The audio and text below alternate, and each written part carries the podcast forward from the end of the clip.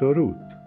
به بخش شانزدهم از خانش کتاب نگاهی به زندگی محمد رضا شاه پهلوی خوش آمدید.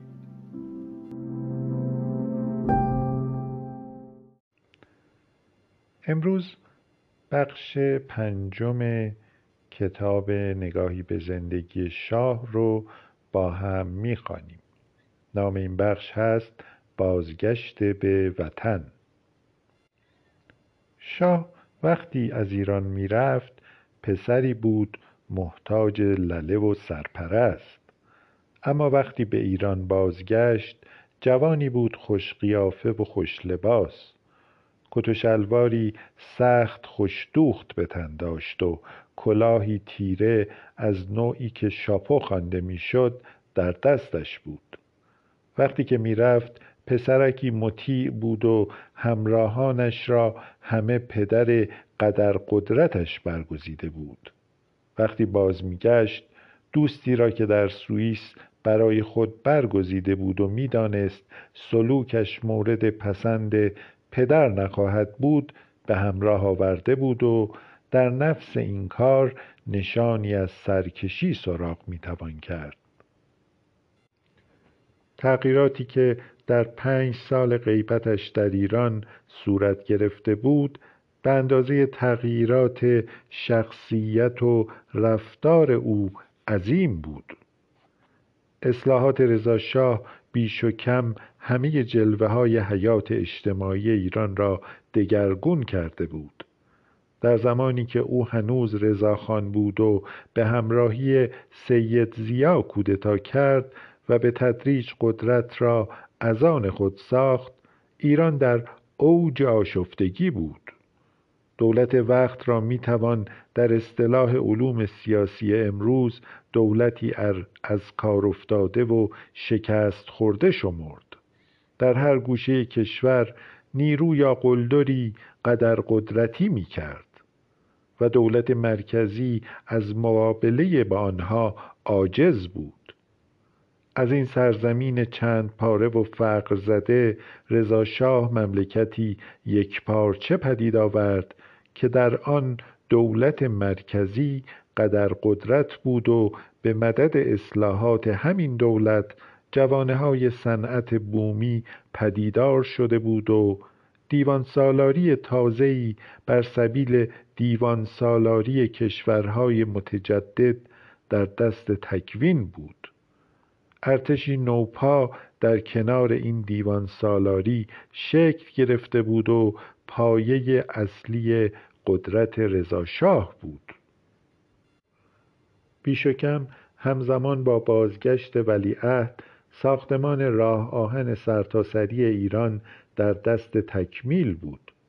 برخلاف ادعاهای طیفهای گوناگونی از مخالفان رضاشاه که می‌گویند او به دستور انگلستان دست به تأسیس این راه آهن زد تصمیم او برای ایجاد این راه آهن با مخالفتهای شدید نه تنها انگلیس و شوروی که بسیاری از نیروهای داخلی روبرو شد. انگلستان به محض کشیده شدن خبر تصمیم قطعی تأسیس راه آهن از سوی رضاشاه بران شد که او را به ترک این طرح ترغیب کند. وقتی سفارت انگلیس دریافت که رضا شاه به هیچ روی حاضر به تغییر نظر خود نیست و این واقعیت را به اطلاع وزارت امور خارجه انگلستان رساند سیاست جدید انگلیس این شد که دست کم نظر رضا شاه در مورد محور شمالی جنوبی راه آهن سرتاسری را تغییر دهد و متقاعدش کند که محوری شرقی غربی بیشتر مقرون به صرف است. سفیر انگلیس تأکید می کرد که از این طریق ترکیه و اروپا از طریق ایران به هندوستان وصل خواهد شد. در این زمینه هم سفارت انگلیس موفقیتی پیدا نکرد. رضا شاه کماکان بر رأی خود مبنی بر ایجاد راه آهنی که دریای خزر را به خلیج فارس متصل کند پا می فشرد و همین طرح بود که در نهایت به اجرا گذاشته شد. گرچه ولیعهد در زمان آغاز به کار راه آهن در سوئیس بود با این حال از های مربوط به این طرح بزرگ و پرهزینه مسون نماند. رضا شاه از اینکه الوار لازم برای ایجاد چوبهای مورد استفاده در تیرهای زیر خط آهن همه از شوروی وارد می‌شد ناراضی بود. در نتیجه گروهی از سیاستمداران و صاحبان سرمایه گرد هم آمدند و شرکتی به نام جنگلات تأسیس کردند. کار این شرکت استفاده از الوار ایرانی برای ساختن چوبهای مورد نیاز راه آهن بود. برای تسهیل کار خود این گروه ولیعهد را به عنوان یکی از شرکای شرکت جدید نامیده بودند.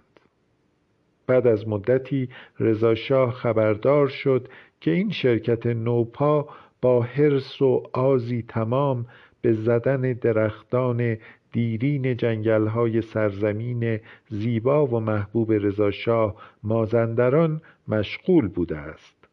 از سر خشم دستور به تعطیل کار شرکت و تصرف تمام اموالشان داد.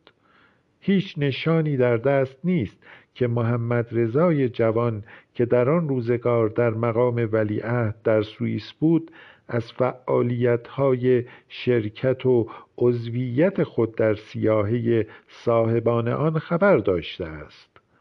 در زمان سلطنت خودش هم این سیاق کار یعنی تعیین عضوی از خاندان سلطنتی به عنوان سهامدار شرکت برای تسهیل امور اداری شرکت رواجی تمام داشت و گهگاه دردسر سیاسی هم برای شاه ایجاد می کرد.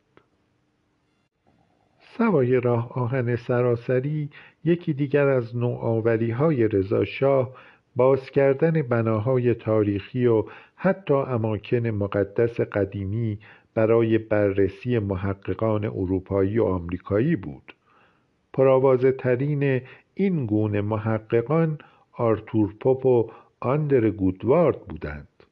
بسیاری از مساجدی که تصویرشان در کتاب عظیم تاریخ هنر پوپ آمده برای نخستین بار در همین دوران مورد بازدید یک غیر مسلمان قرار گرفته بود.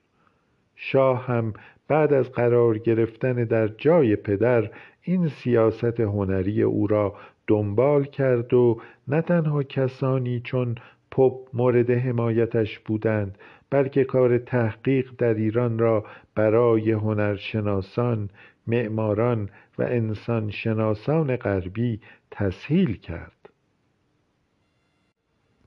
در عین تسهیل کار این محققان رضا شاه کاپیتالاسیون را هم در ایران پایان داد در سیزدهم ماه مه 1928 ایران رسما و رأسا اعلام کرد که از این به بعد همه قراردادها و قولنامه های کاپیتالاسیونی لغو و فاقد ارزش قانونی هند. این قراردادها یکی از شرماورترین نشانه های دوران تسلط کامل استعمارگران بر سیاست ایران بودند و لاجرم لغوشان به درستی به سان پیروزی بزرگ ملت ایران در سرتاسر سر کشور جشن گرفته شد. در واقع لغو این نوع قراردادهای ننگین خود بخشی از تغییر روابط ایران با جهان خارج به ویژه با انگلستان بود. رضا شاه که به دست نشانده انگلستان بودن شهرت داشت سرشت روابط ایران با این کشور را تغییر داد.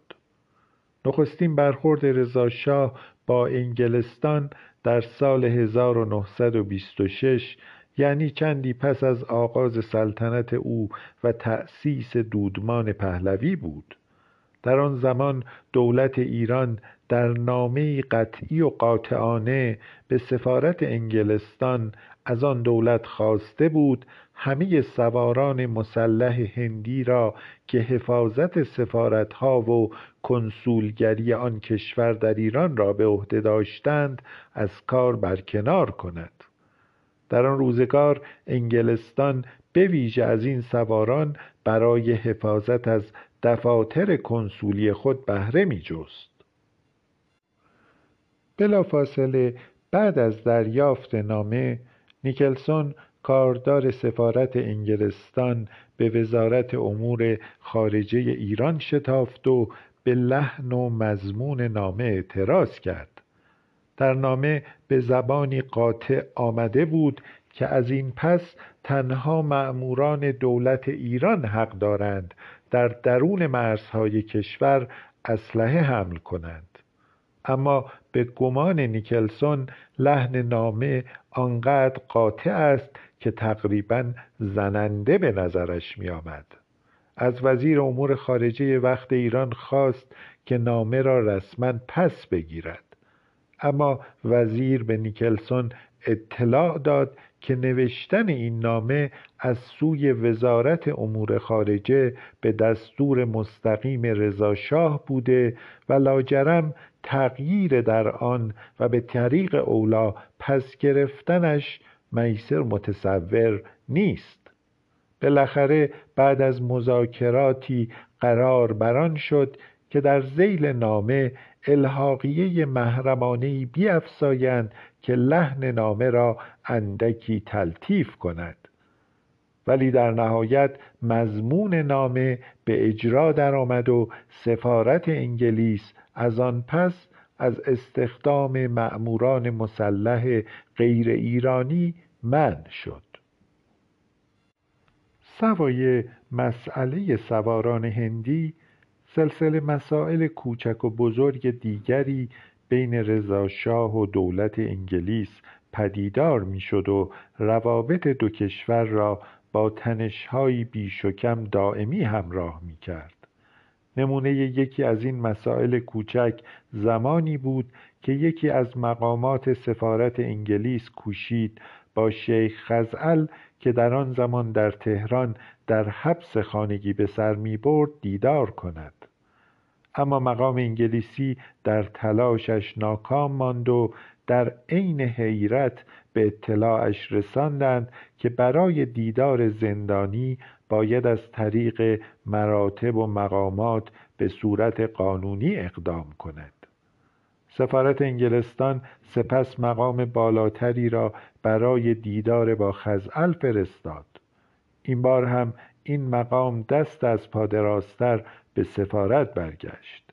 بالاخره کار به دیدار سفیر با شخص رضاشاه کشید. رضاشاه در عین اینکه وعده داد همواره حاضر به دیدار با سفیر است از موضع ایران در ممانعت از دیدار خودسرانه سفارت با خزعل کوتاه نیامد. در ماجرای دیگری که در اسناد سفارت به عنوان ماجرای بسیدو نام گرفته کشتی های انگلیسی هنگام لنگر انداختن در یکی از جزایر ایرانی خلیج فارس که بیشتر از آن همواره به عنوان مرکز سوختگیری استفاده می کردند کماکان از پرچم انگلیس استفاده می کردند. اما این بار به دستور مقامات ایرانی ناچار شدند پرچم ایران را برافراشته و بدین سان حاکمیت ایران را به رسمیت بشناسند. البته همانطور که حدس می‌توان زد جنجالی ترین برخورد رضاشاه با دولت انگلیس سر مسئله نفت بود.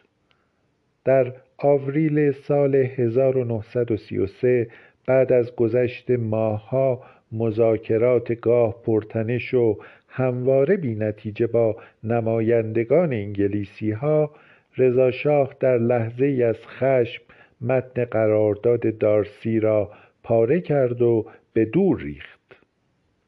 قراردادی که انحصار نفت ایران را از او می گرفت در نهایت کار این مذاکرات حتی به جامعه ملل کشید و بالاخره قرارداد تازه‌ای که مورد توافق طرفین بود تنظیم شد. رضاشاه و حامیانش این قرارداد را موفقیتی بزرگ برای ایران قلمداد می کنند اما منتقدانش می‌گویند که اختلافات و پاره کردن قرارداد و باقی قضایا در این ماجرا همه ظاهرسازی بود و به نفع و دستور انگلیس انجام شده. می‌گویند هدف عمده انگلیسی ها تمدید دراز مدت قرارداد بود که حاصل شد.